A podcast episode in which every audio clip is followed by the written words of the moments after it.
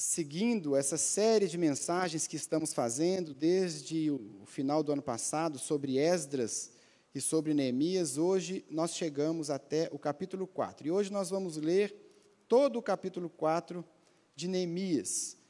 E eu creio que Deus quer nos ensinar tantas coisas importantes através do capítulo 4 do livro de Neemias. Enquanto você abre aí no capítulo 4, eu vou fazer um breve resumo do que nós vimos até aqui, para que você apenas situe o que está acontecendo no livro de Neemias, para que você acompanhe o que nós já vimos até esse momento. O livro de Neemias, o livro de Esdras e Neemias nos contam a história do retorno do povo do cativeiro. O povo estava cativo na Babilônia, mas passados 70 anos, como Deus havia prometido, eles voltariam para sua terra. Então, o povo começa a voltar, e isso acontece em três ondas, em três momentos, são três levas de pessoas voltando para casa. A primeira leva acontece com Zorobabel, a segunda leva acontece com Esdras, e a terceira leva acontece com Neemias.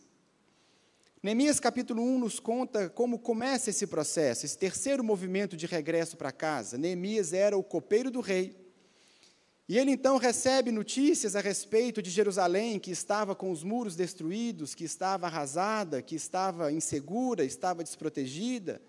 O povo vivia uma situação tão difícil, de humilhação e desprezo, porque uma cidade naquela época não poderia ficar sem os muros de proteção. Neemias então se sensibiliza com a situação do seu povo. Ele chora, ele ora a Deus e ele se coloca à disposição de Deus. Ele não apenas ora e não apenas chora, mas ele se coloca na brecha para poder cumprir o plano de Deus de reconstruir a cidade. Então, no capítulo 2, nós vemos Neemias conversando com o rei e dizendo a ele do seu plano, ele recebe a bênção de, de Deus e do rei para voltar para casa, para reconstruir os muros. E no capítulo 2, então, começa a volta, a viagem de Neemias até Jerusalém, para reconstruir os muros. O capítulo 3 nos mostrou como foi feita a divisão de trabalho, quem ficou responsável por qual porta, a cooperação do povo, a cooperação das pessoas para reconstruir todos os muros e portões que cercavam a cidade de Jerusalém. E aqui no capítulo 4 nós vamos ver efetivamente o início da reconstrução do muro. Aqui no capítulo 4, Neemias vai nos contar de fato como aconteceu a reconstrução do muro. Deus está cumprindo a sua palavra, Deus está cumprindo o seu propósito para o seu povo. E aqui Neemias inicia então a reconstrução dos muros em Jerusalém. Vamos ler então o capítulo 4 de Neemias, diz assim a palavra de Deus. Quando Sambalate soube que estávamos reconstruindo o muro, ficou furioso. Ridicularizou os judeus e, na presença dos seus compatriotas e dos poderosos de Samaria, disse: o que aqueles frágeis judeus estão fazendo? Será que vão restaurar o seu muro? Irão oferecer sacrifícios? Irão terminar a obra num só dia? Será que vão conseguir ressuscitar pedras de construção daqueles montes de entulho e de pedras queimadas? Tobias, o amonita que estava ao seu lado, completou: Pois que construam. Basta que uma raposa suba lá para que esse muro de pedras desabe. Verso 4: Ouve-nos, ó Deus, pois estamos sendo desprezados. Faze cair sobre eles a zombaria, e sejam eles levados prisioneiros como despojo para outra terra. Não perdoes os seus pecados, nem apagues as suas maldades, pois provocaram a tua ira diante dos construtores. Nesse meio tempo, fomos reconstruindo o muro, até que em toda a sua extensão chegamos à metade da sua altura, pois o povo estava totalmente dedicado ao trabalho. Quando, porém, Sambalate, Tobias, os árabes, os amonitas e os homens de Asdod souberam que os reparos nos muros de Jerusalém tinham avançado e que as brechas estavam sendo fechadas, ficaram furiosos. Todos juntos planejaram atacar Jerusalém e causar confusão. Mas nós oramos ao nosso Deus e colocamos guardas de dia e de noite para proteger-nos deles. Enquanto isso, o povo de Judá começou a dizer: Os trabalhadores já não têm mais forças e ainda há muito entulho por nós mesmos não conseguiremos reconstruir o muro.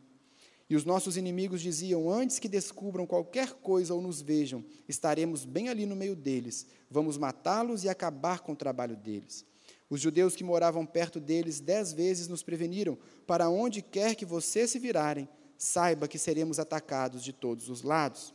Verso 13: Por isso posicionei alguns do povo atrás dos pontos mais baixos do muro, nos lugares abertos, divididos por famílias, armados de espadas, lanças e arcos.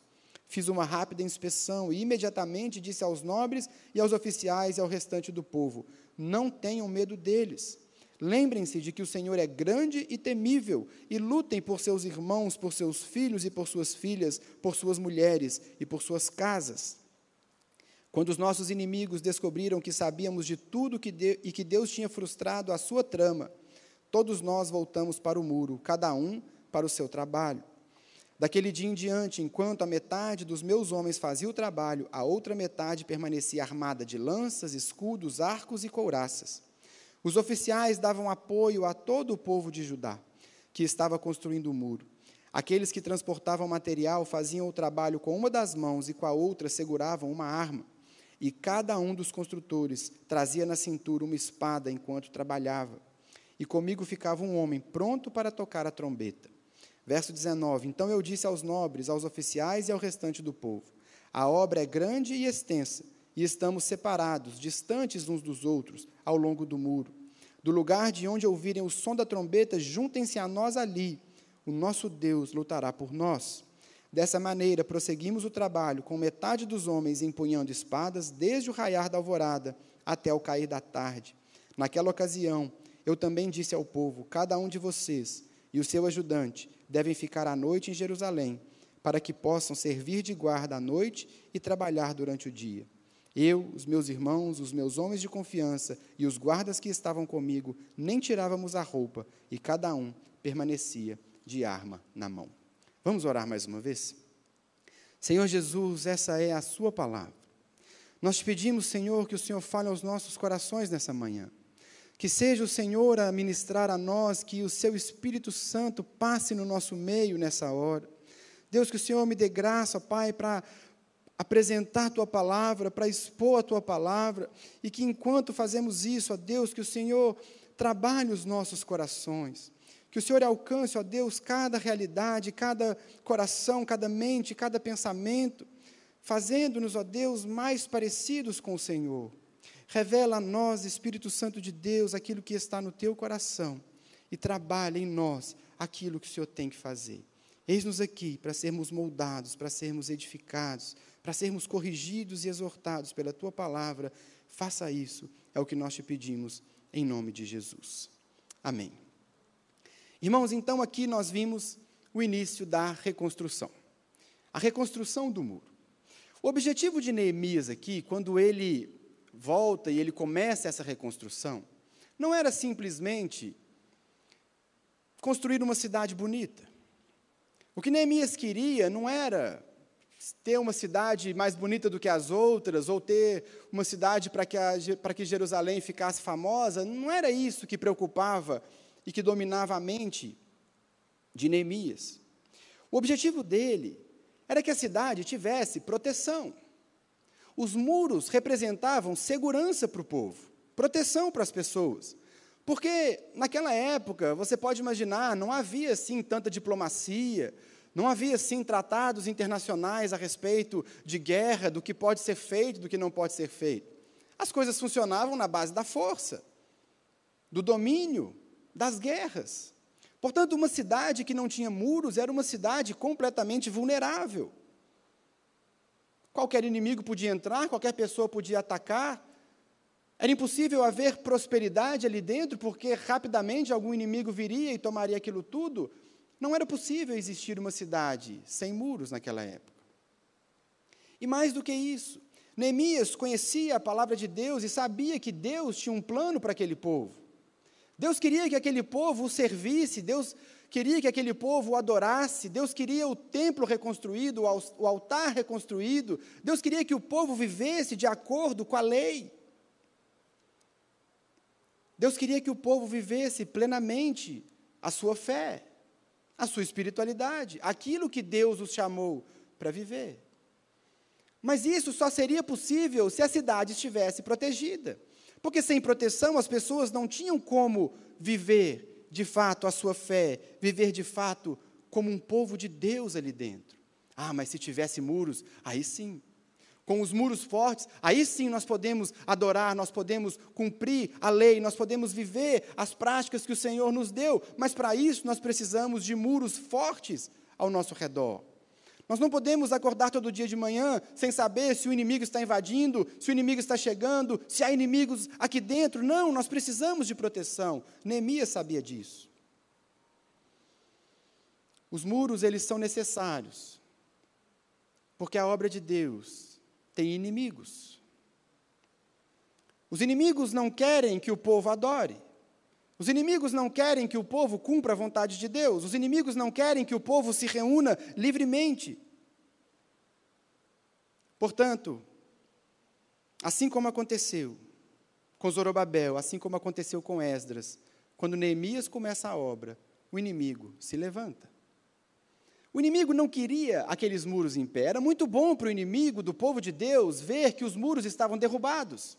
Porque assim era fácil invadir, assim era fácil conquistar, assim era fácil atrapalhar. O inimigo não quer os muros em pé, o inimigo estava confortável com aqueles muros derrubados. Então o inimigo se levanta. O texto que nós lemos aqui, nós vemos exatamente isso. O que o inimigo faz quando o povo começa a reconstruir os muros? Irmãos, sempre que nós lemos o Antigo Testamento, e esse capítulo também, mas todo o Antigo Testamento, você deve se lembrar das palavras do apóstolo Paulo escrevendo aos Romanos, no capítulo 15, verso 4, quando ele diz: Porque tudo que foi escrito no passado foi escrito, foi escrito para o nosso ensino. Tudo que foi escrito no passado, todo o Antigo Testamento foi escrito para nos ensinar, de forma que, por meio da perseverança e do bom ânimo procedente das Escrituras, mantenhamos a nossa esperança. Tudo que foi escrito no Antigo Testamento foi escrito para o nosso ensino, para que nós possamos aprender e colocar em prática esses ensinamentos. E aqui, de uma forma tão específica, o capítulo 4 de Neemias, ele fala tanto comigo e com você hoje. O capítulo 4 de Neemias, que fala da reconstrução do muro, ele fala também sobre a igreja hoje. Há tanta semelhança entre esse povo e nós como igreja. Há tanta semelhança, semelhança entre a obra de reconstruir o muro e o trabalho que nós fazemos aqui como igreja.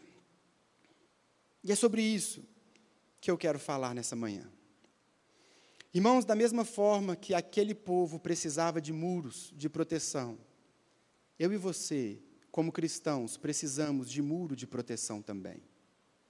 Da mesma forma que aquele povo precisava de muros que protegesse da invasão dos inimigos, eu e você, como igreja, também precisamos de muros altos e fortes para nos proteger das investidas do nosso inimigo. Eu não estou falando sobre muros físicos da igreja, mas ainda assim, nós precisamos de proteção. O inimigo não pode nos encontrar totalmente despreparados, o inimigo não pode entrar no nosso meio a hora que ele quiser. Não é qualquer doutrina, não é qualquer heresia, não é qualquer filosofia ou ideologia que pode entrar no meio do povo de Deus. Nós precisamos de muros de proteção. Irmãos, a mensagem que eu quero deixar nessa manhã e que se eu conseguir que você saia daqui com isso no seu coração, eu cumpri o propósito é a mensagem de que eu e você estamos em guerra. Eu e você estamos debaixo de ataque. Eu e você estamos vivendo uma guerra, mas muitos não se dão conta disso. Muitos sequer percebem a gravidade e a realidade dessa guerra. A Bíblia inteira nos lembra isso. Paulo fala que nós devemos nos comportar aqui como soldados que não se preocupam com as coisas da vida civil, mas querem agradar aquele que o arregimentou. Paulo nos incentiva a combater o bom combate. Paulo nos fala em Efésios 6 que nós devemos estar vestidos com uma armadura. Armas de defesa, armas de ataque. Porque nós estamos em guerra. É bem verdade que a nossa guerra não é uma guerra física. Embora em muitos lugares do mundo os nossos irmãos passam por perseguições e uma guerra física, eles são perseguidos fisicamente, nós não. Nenhum de nós aqui precisou sair escondido de casa ou mentir para a polícia dizendo onde que estava indo. A nossa guerra que nós vivemos hoje, ela não é física, mas ela é igualmente mortal. Ela é igualmente perigosa. Ela é igualmente intensa. O ataque que nós vivemos hoje, meus irmãos, é um ataque às nossas famílias. É um ataque às nossas crianças. É um ataque direto e frontal aos valores da fé cristã. Essa semana agora você viu a notícia que a Argentina aprovou o aborto. Ontem ou anteontem foi a vez da Coreia do Sul legalizar o aborto. Temos movimento no mundo inteiro tentando inserir ideologia de gênero no currículo das nossas crianças. Você liga a internet, esses canais de jovens adolescentes estão ensinando uma vida sexual cada vez mais cedo, apesar de todos os estudos que comprovam os perigos dessa prática. As nossas famílias estão debaixo de ataque. Existem pessoas, existem movimentos organizados que têm um único objetivo: destruir os valores da fé cristã. Eu já citei aqui um autor que eu gosto muito dele, eu vou citar de novo a mesma frase. É o Alistair McGrath, é um teólogo inglês, e ele diz assim que a nossa sociedade, a nossa cultura, está deixando de ser uma sociedade não cristã para se tornar uma sociedade anticristã. Nós vimos no ano passado também igrejas sendo queimadas no mundo inteiro, a culpa agora é da igreja. A culpa de tudo que está acontecendo é da igreja, porque aos olhos desses movimentos e dessas pessoas, nós somos os responsáveis pelo atraso, nós somos os responsáveis porque as coisas não estão evoluindo. Mas muito crente não se dá conta disso. Existe uma guerra, existe um movimento, existe um ataque, por isso eu e você precisamos de muros. Nós precisamos de proteção, as nossas crianças precisam de proteção, as nossas famílias precisam de proteção. Nós não podemos, irmãos, admitir que o inimigo alcance sucesso com todo esse movimento, por mais organizado que ele seja. Nós precisamos continuar firmes defendendo os valores da fé cristã, os valores da palavra de Deus. E precisamos fazer isso dentro dos muros, com segurança, com proteção. Os nossos filhos precisam continuar crescendo, baseados e alicerçados na palavra, e não à disposição de qualquer ataque, de qualquer youtuber, de qualquer série, de qualquer princípio, de qualquer ideologia. Precisamos de muros. E os muros aqui, meus irmãos, eles representam a igreja. Os muros representam a igreja, não essa igreja, templo físico, eu não estou me referindo a essas paredes, mas eu estou me referindo a nós como igreja, enquanto comunidade, enquanto família na fé, enquanto povo de Deus. A igreja é esse muro. Nós, juntos, como uma comunidade de fé, representamos esse muro de proteção para as nossas famílias, para as nossas igrejas, para os nossos amigos. A igreja é esse muro. E o que nós fazemos aqui, todos os dias, semana após semana, é nada mais, nada menos do que erguer muros tapar buracos, subir o muro, tornar o muro alto, tornar o muro forte. É isso que nós fazemos aqui. O que é que nós fazemos aqui no culto, domingo após domingo, é proteger você. Ensinar você a palavra, o que diz o texto, o que Deus quer para você, o que Deus quer para a sua família, como você está protegido, como você deve caminhar, muro de proteção, é isso que nós estamos fazendo agora. O que é que os adolescentes estão fazendo ali no resenha? Edificando muros, protegendo seus adolescentes, protegendo seus filhos. O que é que o Kids faz se não erguer muros? Tudo que nós fazemos é erguer muros altos de proteção, para que nós, dentro desses muros, possamos viver plenamente a nossa espiritualidade, possamos viver plenamente a nossa fé, possamos viver de fato aquilo que Deus tem para nós revelado na palavra, sem influência de ideologias, sem influência de filosofias que são contrários à palavra de Deus.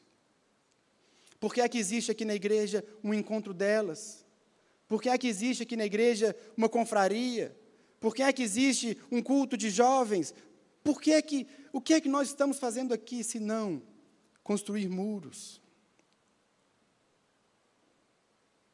A pastora Cristina escreveu dois livros recentemente.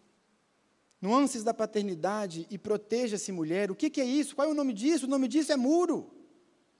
Muro de proteção para ensinar você e a sua família como está do lado de cá, seguro, vivendo a fé, protegido de influências, de pensamentos e de doutrinas. Nosso maior propósito aqui, igreja, é exatamente esse erguer muros. Erguer muros, criar essa proteção, criar essa segurança, para que a nossa vida cristã seja plena, seja efetiva.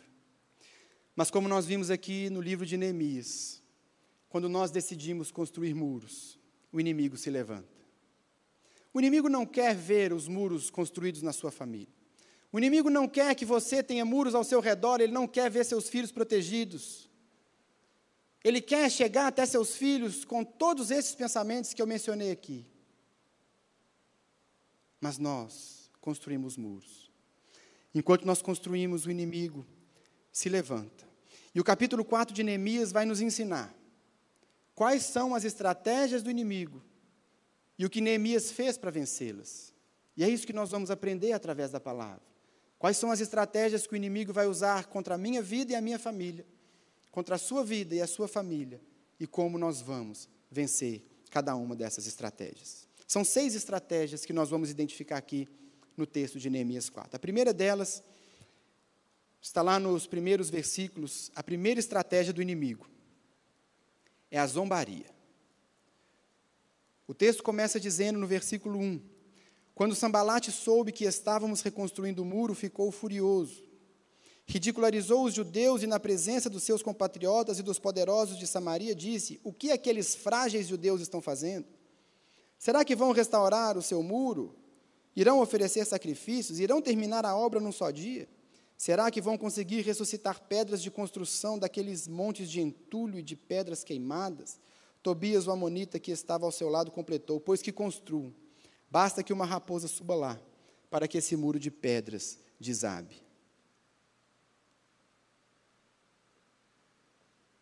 A primeira estratégia que o inimigo vai usar é a zombaria. Sambalate era governador da Samaria e era um inimigo do povo de Deus. Ele não queria ver o povo protegido, ele não queria ver o povo vivendo a sua fé, vivendo a sua espiritualidade, não. Então, quando ele vê que o povo começa a construção, ele começa a zombaria. E assim acontece comigo e com você também. Sempre que você decide iniciar algo, sempre que você decide construir muros, o primeiro, a primeira resposta que você vai encontrar do inimigo é a zombaria. Não foi assim quando você se converteu?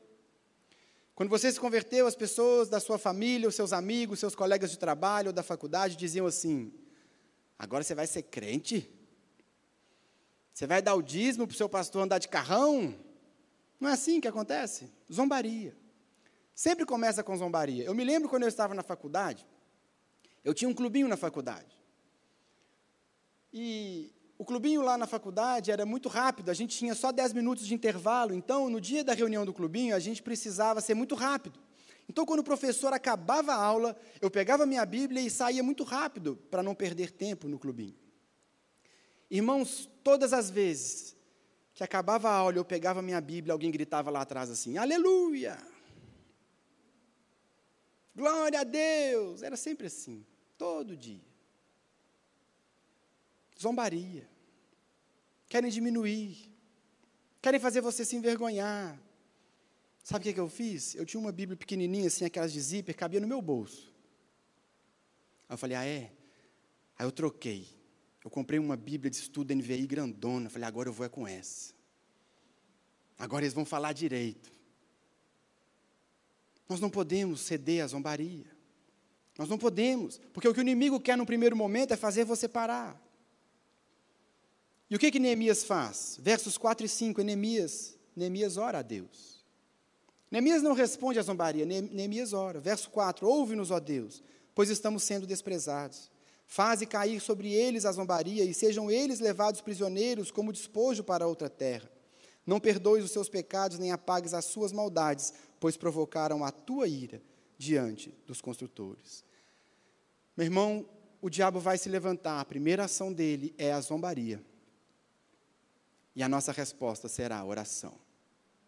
Veja o que Neemias está dizendo aqui no final do verso 5: Pois eles provocaram a tua ira. A zombaria não é a você. O que o diabo não quer é que a ambra aconteça. O que o diabo não quer é que a sua família esteja protegida. A zombaria não é contra você, é contra o plano de Deus na sua vida.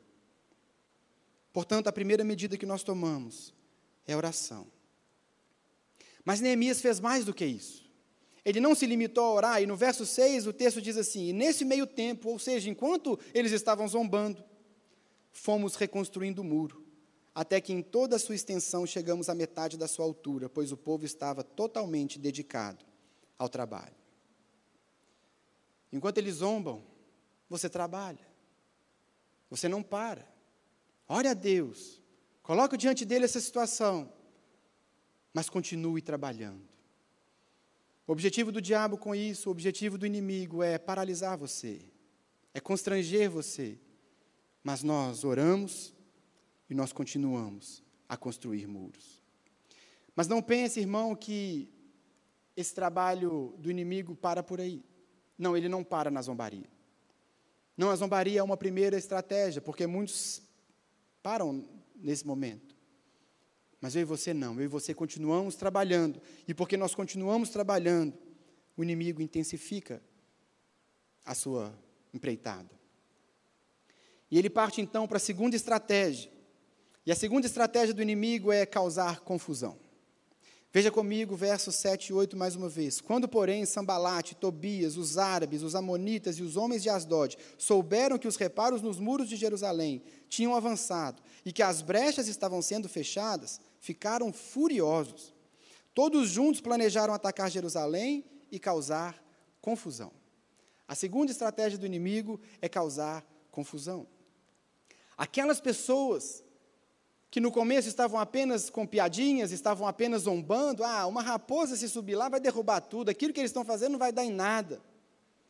Agora aquelas pessoas estão vendo que o trabalho está avançando, já estão na metade do muro, o povo está empenhado e eles ficaram furiosos. Eles não queriam ver muros. Eles queriam poder entrar na família, eles queriam poder entrar e pegar as crianças que quisessem. Inimigos do povo de Deus. E é interessante que, geograficamente, esses povos mencionados aqui por Neemias, eles literalmente cercam Jerusalém. Existia um povo ao norte, existia um povo ao sul, existia um povo a leste, existia um povo a oeste. Eles se uniram literalmente cercando a cidade.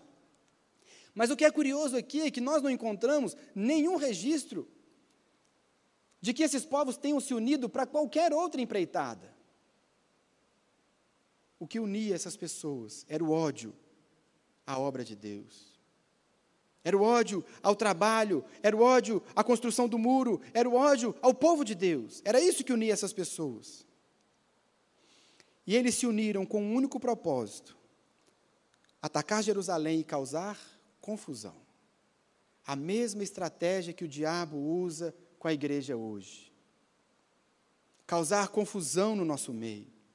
Irmãos, o que o diabo quer fazer na igreja é causar confusão, é causar intriga, é fazer você perder o foco, é fazer você ficar brigando.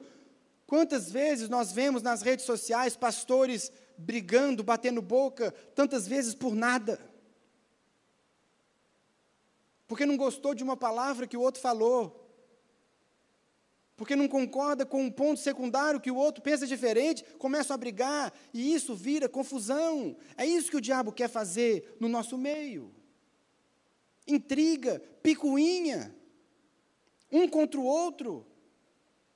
Porque ele está vendo que o povo está unido, o muro está crescendo, o povo está focado. É preciso haver confusão no meio deles, é assim que o inimigo pensa. Quando a zombaria não funciona, ele vai tentar semear a confusão, a discórdia, a intriga no nosso meio. Nunca se esqueça disso. Os nossos inimigos têm tanto empenho para destruir quanto nós temos para construir. Eles agem com a mesma força, com a mesma intensidade. Eles querem ver tudo no chão. Mas o que Neemias faz? Versículo 9. Mas nós oramos ao nosso Deus e colocamos guardas de dia e de noite para proteger-nos deles. Se nós pudéssemos resumir esse versículo 9 em duas palavras, eu diria: vigiar e orar. Vigiar e orar. Nós precisamos orar. Quem vai dar livramento é Deus, quem vai nos proteger é Deus, quem vai abençoar a construção do muro é Deus. Não é a nossa habilidade, é o Senhor. Mas nós não podemos apenas orar, nós temos que orar e trabalhar e vigiar. Nós precisamos orar e agir. Perceba que a oração nunca vem desacompanhada da responsabilidade. Porque hoje nós temos dois extremos. Nós temos as pessoas que veem um problema acontecendo e elas oram, mas elas não se posicionam. Elas não fazem nada a respeito. Elas não estão atentas, elas não estão vigiando, dia e noite, como Neemias fez. Mas também tem outro grupo de pessoas que, quando vê um problema chegando, vai bolar toda a estratégia, todas as formas e toda a maneira de resolver o problema em uma hora. Mas não foi isso que Neemias fez. Neemias ora e trabalha, ora e vigia. Vigia, meu irmão. Vigia, você tem que entender que essa é a estratégia do diabo, ele vai tentar causar confusão, e você tem que estar atento. Quando Paulo escreve aos Coríntios, na segunda carta, ele diz assim, no capítulo 2: Satanás não alcança vantagem sobre nós, porque nós não ignoramos as suas intenções. Em outras palavras, nós estamos alertas, nós sabemos o que ele quer fazer. Eu sei que ele vai tentar causar confusão. Então, no dia que vier aquela sementinha no seu coração de intriga, de discórdia, de confusão, você está preparado. Você sabe, opa, o diabo está querendo atrapalhar a obra. O diabo está querendo paralisar a construção do muro. O diabo está querendo paralisar o ministério. Nós temos que ficar atentos. E é isso que significa vigiar, estar alerta estar atento, antecipar o movimento dele, saber que ele vem contra nós com essas estratégias. E estar preparado. Será que você está preparado? Será que você conhece as estratégias do diabo contra a sua família? Será que você sabe o que é que está acontecendo hoje? Que movimentos estão se organizando para tentar desvirtuar as suas crianças? Será que você sabe o que é que os youtubers e os blogueiros estão ensinando para os nossos adolescentes? Será que você sabe quais pensamentos estão por trás dos filmes infantis, das séries? Isso é vigiar. Nós precisamos estar atentos, meu irmão. Quando o diabo vier, a gente tem que estar pronto. Nós sabemos o caminho que ele vai passar. Eu sei o que ele está planejando fazer e ele vai nos encontrar preparados. Irmãos, eu e você precisamos entender isso. Existem muitos movimentos organizados. Isso não é aleatório. Existem pessoas que estão se organizando para inserir valores contrários à palavra de Deus na mente dos pequenos, e ele não vai fazer isso colocando lá um, um monstro horroroso vestido com a capa preta, com chifres e tridentes. Ele vai fazer isso através de lindos desenhos infantis, através de youtubers super carismáticos. É organizado, existe um plano, existe um projeto, está em andamento. E o objetivo final é destruir a obra de Deus e os valores da nossa fé.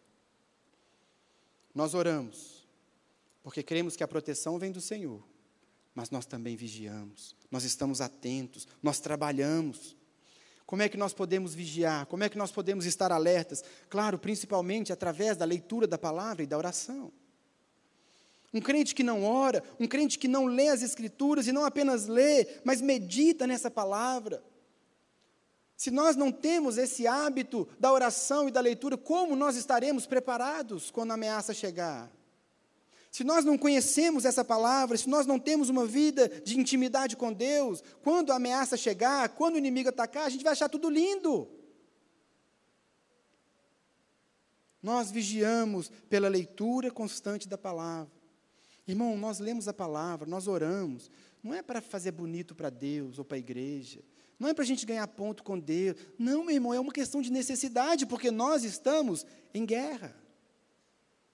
Os valores da fé estão sendo atacados e nós precisamos conhecer a palavra, mas nós também vigiamos através do estudo, do preparo, do conhecimento teológico, através do conhecimento da educação de filhos. Você tem filho, o que é que você leu recentemente sobre isso?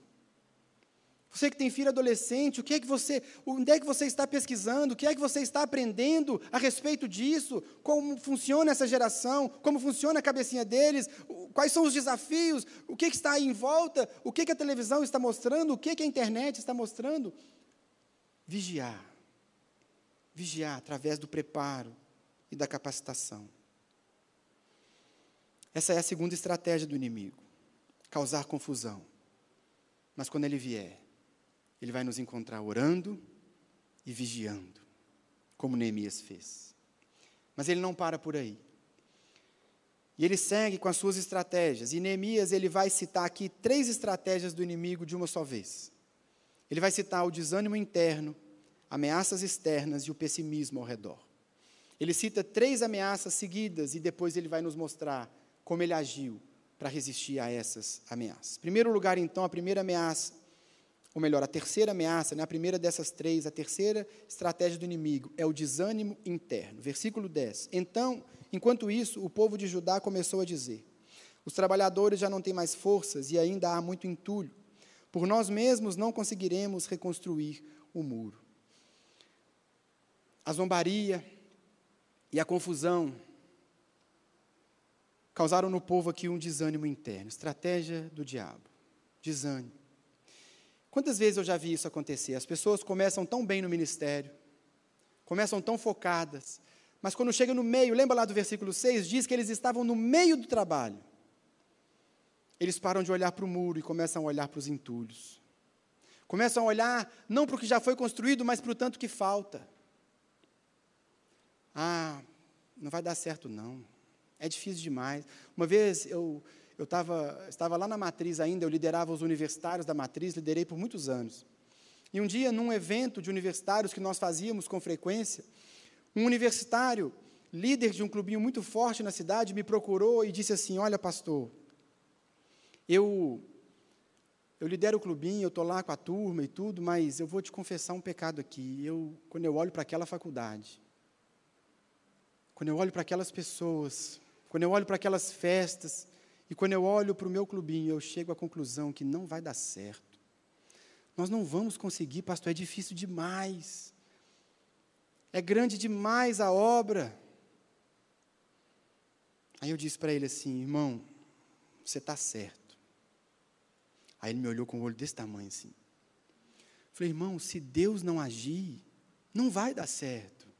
O que faz a diferença na nossa obra de construir muros não é a quantidade de entulho, não é a quantidade de pessoas trabalhando, não é a força do nosso braço, é Deus. É Ele que vai fazer a diferença. O povo aqui desanimou porque tirou os olhos do lugar certo. Colocou os olhos nos entulhos, colocou os olhos nas dificuldades, e as dificuldades são grandes. As dificuldades de construir um muro enquanto igreja são muitas. Alguns de vocês sequer imaginam. Mas nós confiamos em Deus. Ele sustenta, Ele que está por trás disso, essa obra é dele, não é nossa.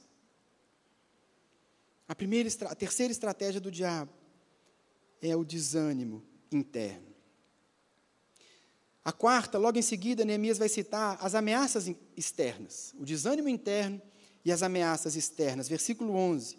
E os nossos inimigos diziam: Antes que descubram qualquer coisa ou nos vejam, estaremos bem ali no meio deles. Vamos matá-los e acabar com o trabalho deles. Internamente o povo está desanimado. Externamente começa a vir ameaça. Nós vamos pegar vocês. Nós vamos acabar com vocês.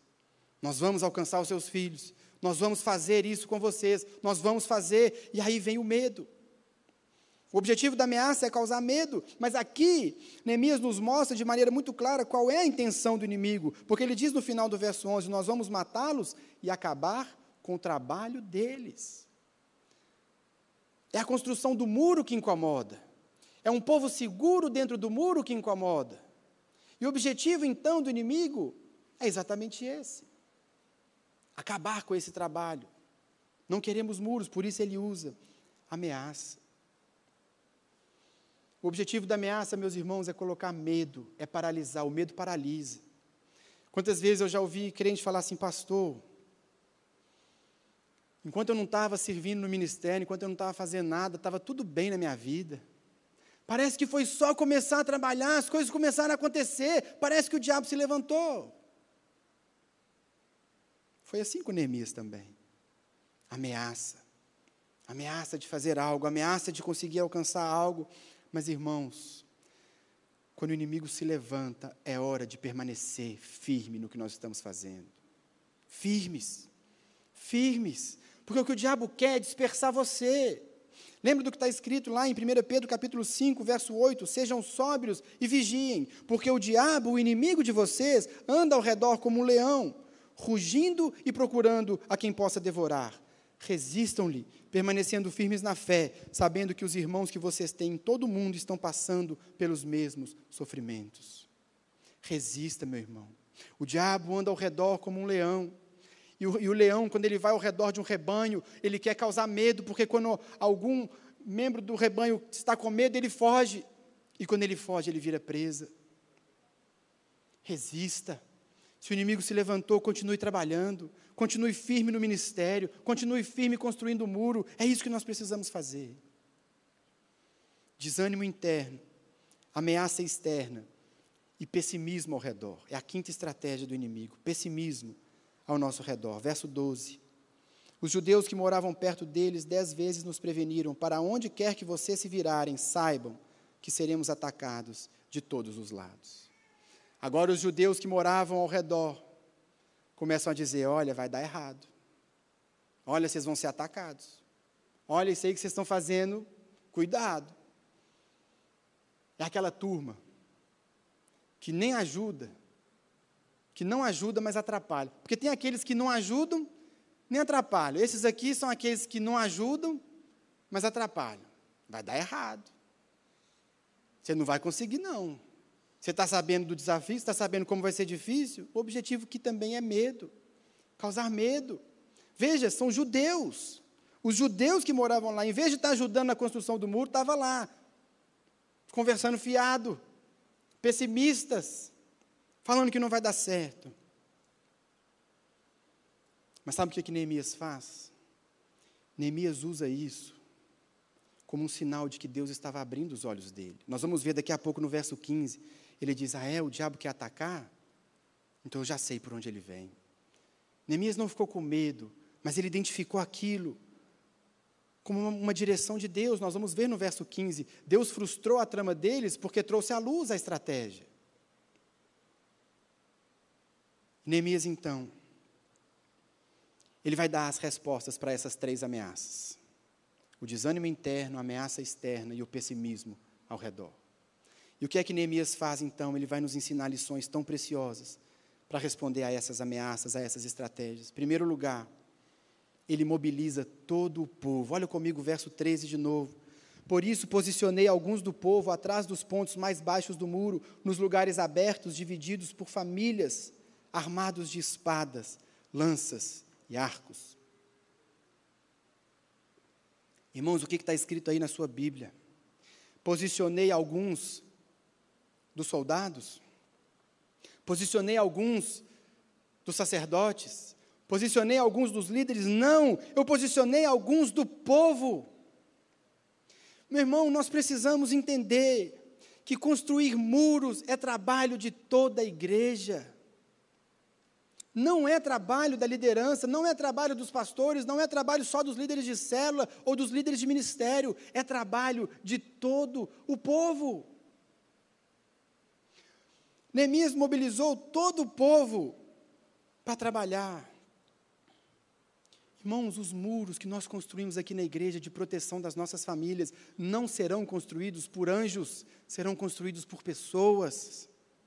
Somos nós, somos nós, todos nós. O muro é grande demais. Não espere você que o pastor Silvio sozinho vai conseguir construir todos esses muros, porque ele não vai. Não espere você que a liderança da igreja, os líderes de célula, os líderes de área vão conseguir construir esse muro inteiro, porque não vamos. É muito grande. São muitos espaços para entrar. Construir muros é trabalho para toda a comunidade, para todos nós. Irmãos, entenda isso, em nome de Jesus. Igreja não é prestação de serviço.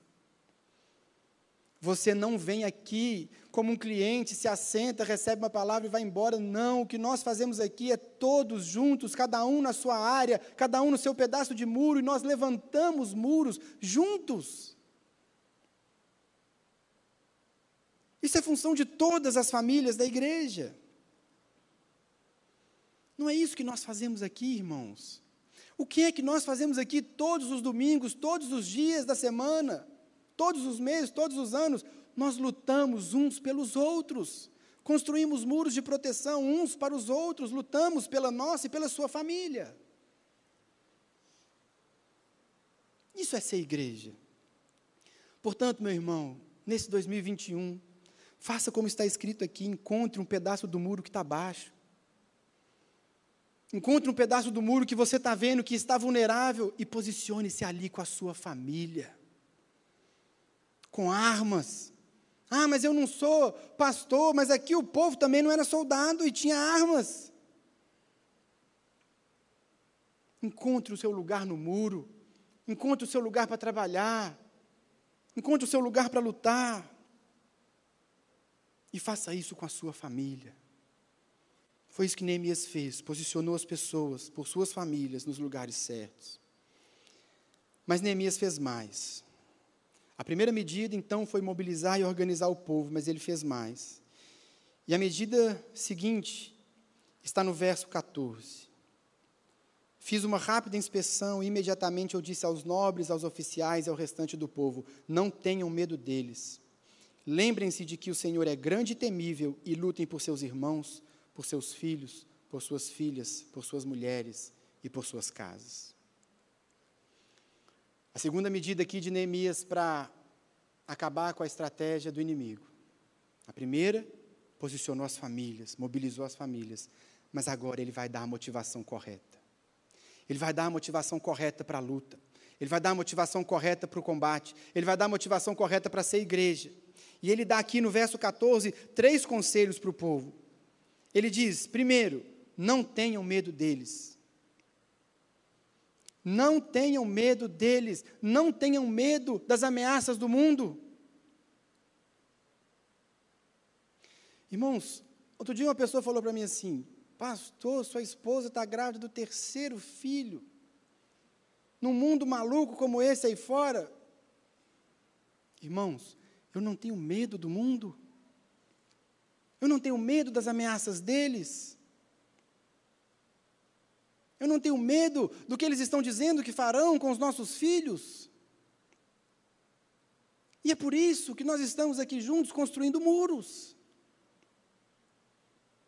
Não tenha medo. Você não precisa ter medo dessas ameaças, não precisa ter medo do caos que está lá fora. Porque, como igreja, nós teremos muros fortes, estaremos protegidos, estaremos seguros, nossos filhos estarão seguros. Três conselhos: não tenha medo deles. Lembrem-se que o Senhor é grande e temível.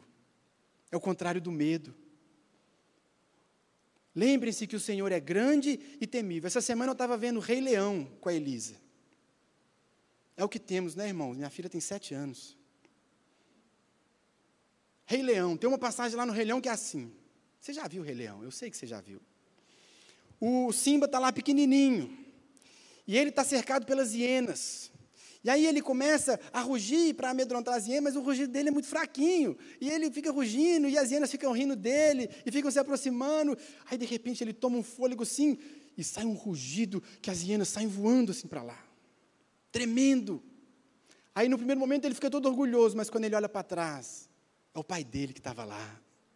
Era o rei, era o leão, e ele estava lá. É isso que Neemias está falando aqui. Lembrem-se que o Senhor é grande e temível. Essa obra é dele. O que nós fazemos é para ele. Ele olha por nós. Não tenha medo das ameaças. Lembre-se que o Senhor é grande e temível. E o último conselho que ele dá aqui no verso 14: lutem por seus irmãos, por seus filhos, por suas filhas, por suas mulheres e por suas casas. Irmãos, em última instância, o que nós fazemos aqui é isso lutar pelas nossas famílias. O que nós fazemos aqui é lutar pelas famílias uns dos outros. É lutar pelos nossos casamentos. É lutar pelas nossas crianças, é lutar pelos nossos amigos. É isso que nós fazemos na igreja. Nós trabalhamos aqui todos os dias para ver você tendo um casamento forte, filhos andando no caminho do Senhor, pessoas livres dos vícios, pessoas livres das cadeias e livres para servir a Deus. É isso que nós fazemos, nós lutamos pelas nossas casas. Por que que nós nos reunimos aqui em tantos eventos, não agora nessa pandemia que está tudo muito parado, mas por que, que a igreja faz tantas atividades? Por que, que outro dia aqui estava tendo um curso de verdadeira feminilidade?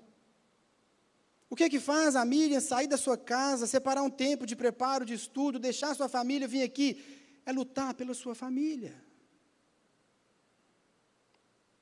O que é que faz com que os nossos jovens abram mão do seu sábado à noite há tantos anos para estar aqui na igreja? Porque eles estão lutando pela sua família.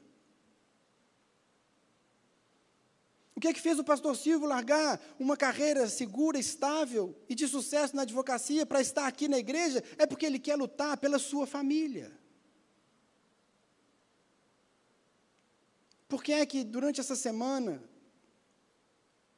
eu passei tantos dias abrindo mão, como ontem, de ver um filme com as minhas crianças, para preparar um sermão? Irmãos, eu faço isso com todo amor e alegria no meu coração, o pastor Silvio sabe disso. Mas nós abrimos mão de tantas coisas para poder estar aqui lutando pela sua família. Por isso eu quero também saber que você está lutando pela minha.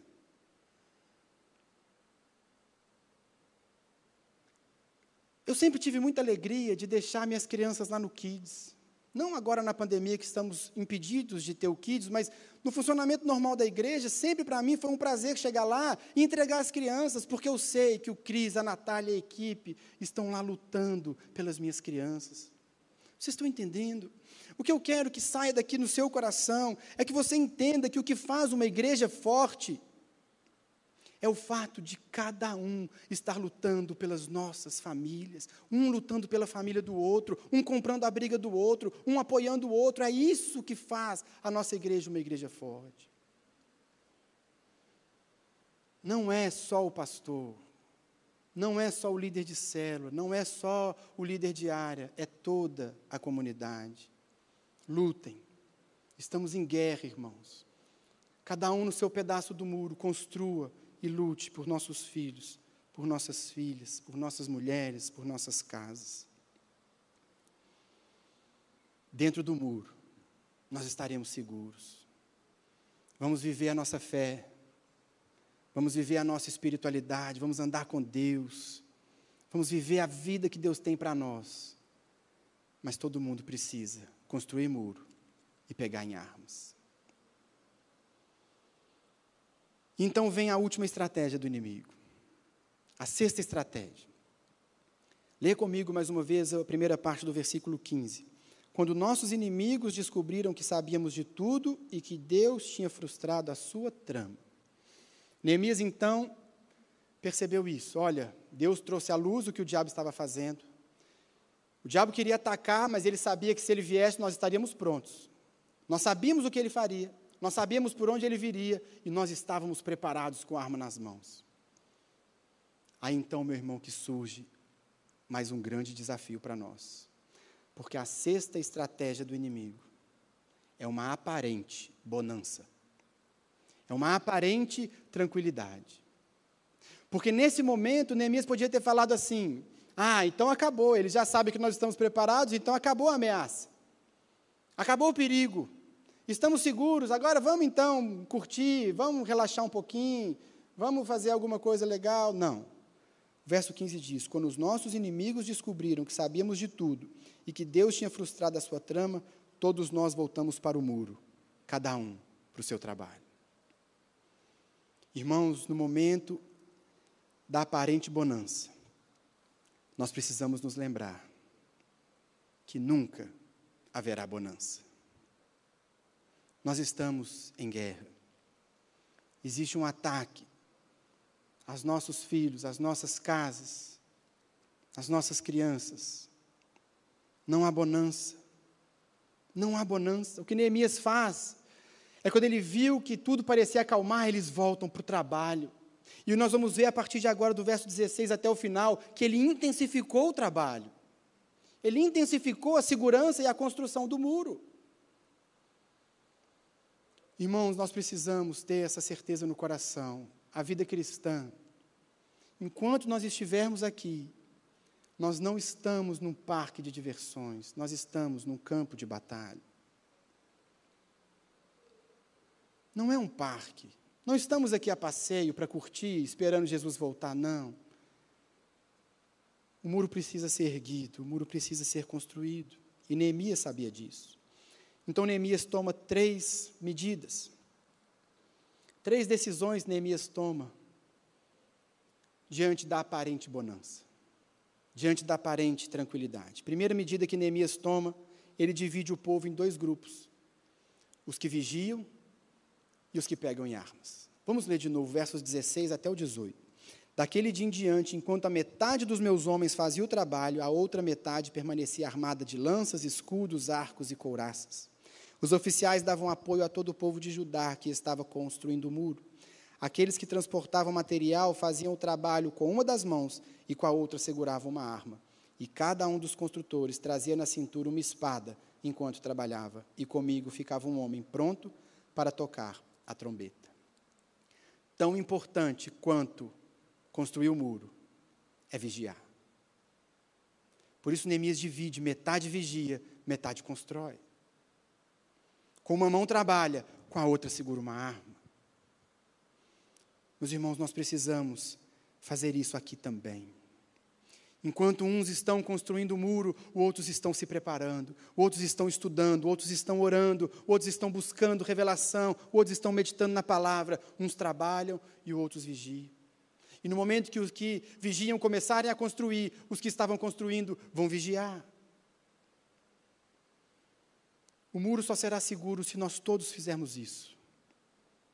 Uns trabalham, outros vigiam, foi a primeira estratégia de Neemias. A segunda estratégia, ele fortaleceu a unidade. Versos 19 e 20. Então eu disse aos nobres, aos oficiais, ao restante do povo: a obra é grande e extensa e estamos separados, distantes uns dos outros ao longo do muro. Do lugar de onde ouvirem o som da trombeta, juntem-se a nós ali, nosso Deus lutará por nós. A segunda estratégia dele, então, foi promover a unidade. Nós não podemos, irmãos, caminhar separados. Neemias viu que as pessoas estavam muito distantes. Não, nós não podemos ficar distantes. Os ministérios não podem caminhar distantes. As famílias não podem caminhar distantes. Tem que ter alguém sempre no seu radar, meu irmão. Você tem que estar sempre vendo alguém. Está tudo bem aí, meu irmão? Está tudo bem no seu pedaço do muro? Não fica sozinho, não. Nós precisamos nos aproximar, nós precisamos estar juntos. Não pode haver distanciamento. O muro é grande, por isso todos têm que estar envolvidos. mas juntos. E ele disse: se ouvirem a trombeta, vamos nos reunir, nós vamos lutar juntos. Quando um sofre, todos sofrem. Quando um está passando necessidade, todos passam necessidade. Se ouvirmos a trombeta, nós nos juntamos, nós nos reunimos e todos vamos lutar juntos. Foi a segunda estratégia de Neemias. Ele fortaleceu a unidade.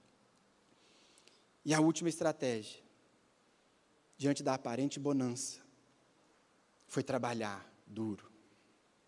Versos 21 até o final. Dessa maneira, prosseguimos o trabalho com metade dos homens empunhando espadas desde o raiar da alvorada até o cair da tarde. Naquela ocasião, eu também disse ao povo: Cada um de vocês e o seu ajudante devem ficar à noite em Jerusalém, para que possam servir de guarda à noite e trabalhar durante o dia. Eu, os meus irmãos, os meus homens de confiança e os guardas que estavam comigo, nem tirávamos a roupa, e cada um permanecia de arma na mão. Em último lugar, então, é o trabalho duro. Muito trabalho. Muito trabalho. Muito empenho. Da hora que o sol nasce até a hora que o sol se põe. Neemias e aquele ciclo mais íntimo nem tiravam a roupa. Não perdia tempo, muito trabalho. Eu me lembro uma vez que eu era lá na, na matriz ainda, eu fazia parte da juventude, liderando os universitários, o pastor Lucinho era o líder dos jovens. E um dia a gente ia fazer um congresso universitário, e eu convidei o pastor Lucinho para pregar. Até que nós descobrimos que ele chegaria de viagem poucas horas antes da hora da palavra dele. Aí eu disse assim para ele: Pastor, mas você vai estar cansado. Você não quer que eu te ponha outro dia? Você precisa descansar, você vai estar chegando de viagem, de pregação, eu te ponho para falar outro dia. Aí ele disse para mim algo que eu nunca esqueci. Ele falou assim: Ô Bruno, descansar é lá na glória. Aqui é trabalho. Aqui é trabalho. Meu irmão, vai chegar o dia que a gente vai descansar. Mas enquanto a gente está aqui, nós somos Neemias. Nós trabalhamos, nós nos empenhamos, nós fazemos tudo o que está ao nosso alcance. Três aplicações muito rápidas para a gente encerrar. O que, que eu e você precisamos fazer a partir dessa mensagem? O que que nós precisamos ter muito forte no nosso coração e fazer do nosso 2021 um marco, um marco na nossa caminhada cristã? Três aplicações. Primeiro lugar, entenda que nós estamos em guerra. Existe um evangelho distorcido sendo pregado aí fora, que diz que nós estamos num parque de diversões que você vai curtir até o dia que Jesus voltar. Isso é mentira. Nós estamos em guerra. Estão atacando as nossas famílias. E nós precisamos nos unir e nós precisamos lutar. Nós contamos com cada um, irmãos. Trabalhar no ministério, se envolver em alguma área, não é bonito para ninguém. Não é fazer média com ninguém, meu irmão, é necessidade da igreja. Nós precisamos que você se envolva, precisamos que você se aliste, precisamos que você se coloque à disposição. Ah, pastor, não tenho a menor ideia de onde eu posso servir. Nós temos um monte de ideia, né, pastor Silvio? Um monte. Só falar com a gente. Envolva-se, envolva-se com a sua igreja. Veja onde o muro está baixo. Veja o que está precisando. São os adolescentes, são as crianças. Eu não sei que área que você está vendo. Às vezes a gente não está vendo um pedaço do muro que está baixo. Mas se você viu, se coloca à disposição. Primeira lição, então, é isso: entenda, é uma guerra. Segunda atitude prática: vigiar e orar. Vigiar e orar. Meu irmão, se a oração e a leitura da palavra não era uma prática na sua vida até 2020, que seja em 2021. Porque nós precisamos dessa sensibilidade, nós precisamos entender o que está acontecendo, precisamos entender, irmãos, olha, eu não quero ser pessimista, e eu não sou pessimista. Mas quando nós olhamos para o mundo ao redor, para como as coisas estão caminhando, e nós olhamos para nós como igreja, acredite em mim, as coisas tendem a piorar. As coisas vão apertar para o nosso lado, nós que queremos viver essa palavra e esses princípios e esses valores, cedo ou tarde as coisas vão ficar difíceis. Se é que já não estão difíceis. Os nossos valores já estão começando a ser colocados assim como como algo que atrapalha, como algo que incomoda. Vigiar e orar, nós precisamos dessa sensibilidade, por isso, nós precisamos tanto, irmãos, de capacitação, capacitação teológica. Leia, estude. Quantos livros você leu no ano passado? Leia. Procure se aprofundar, faça a academia da Bíblia, envolva-se nas atividades da igreja, leia livros sobre educação de crianças, sobre adolescentes, sobre juventude, eu não sei. Mas esteja pronto, meu irmão. Se o ataque chegar, a gente vai estar preparado. E em último lugar, para nós orarmos, trabalhe duro. Trabalhe duro pelo reino. Gaste o seu sábado à noite, gaste a sua semana meu irmão, se tem força aí em você, se tem energia, se tem juventude aí, se tem vigor, se tem habilidade, se tem inteligência, consuma tudo isso no reino de Deus. Gaste tudo isso na obra, gaste tudo isso a favor do reino. Não perca tempo, mas trabalhe duro, porque foi isso que Neemias fez, e é isso que a palavra de Deus nos ensina. Neemias é para nós um grande exemplo, irmãos. Um exemplo de um verdadeiro cristão. Um homem que estudava as Escrituras, um guerreiro de oração, um homem que amava Deus, um homem que amava o seu povo, e um homem que sacrificava a si mesmo pelo bem dos outros. Que sejamos assim também como Neemias, esses guerreiros, esses soldados, Faça isso. E nós vamos ver se cumprir na nossa vida. O que está escrito lá no verso 20. O nosso Deus lutará por nós. Fique de pé no seu lugar. Eu quero orar por você, eu quero orar pela nossa igreja. Que esse ano, meus irmãos, seja um ano diferente. Que esse ano seja um ano, de fato, como é na Igreja Batista da Lagoinha, o ano do recomeço. Que nós possamos, aqui dentro, construir muros tão altos para que aqui dentro nossas crianças, nossas famílias, nossos amigos possam de fato viver aquilo que Deus sonhou para cada um de nós. Feche seus olhos, Senhor Jesus, obrigado por essa palavra. Obrigado por Neemias 4, a Deus que nos ensina que o Senhor luta por nós, apesar das investidas do diabo. Que o Senhor encontre em nós homens e mulheres prontos com uma mão construindo muros, com outra mão carregando a arma. Que o Senhor ache, Pai, em cada membro da Lagoinha Mineirão, um verdadeiro soldado, um verdadeiro construtor. Deus, que o Senhor nos dê estratégias novas, que o Senhor nos dê direção nova, que o Senhor mostre para nós onde o muro precisa ser reforçado, onde o muro precisa ser erguido, onde o muro precisa ser aumentado. E que nós sejamos uma igreja de muros altos, muros resistentes, muros que não podem ser derrubados.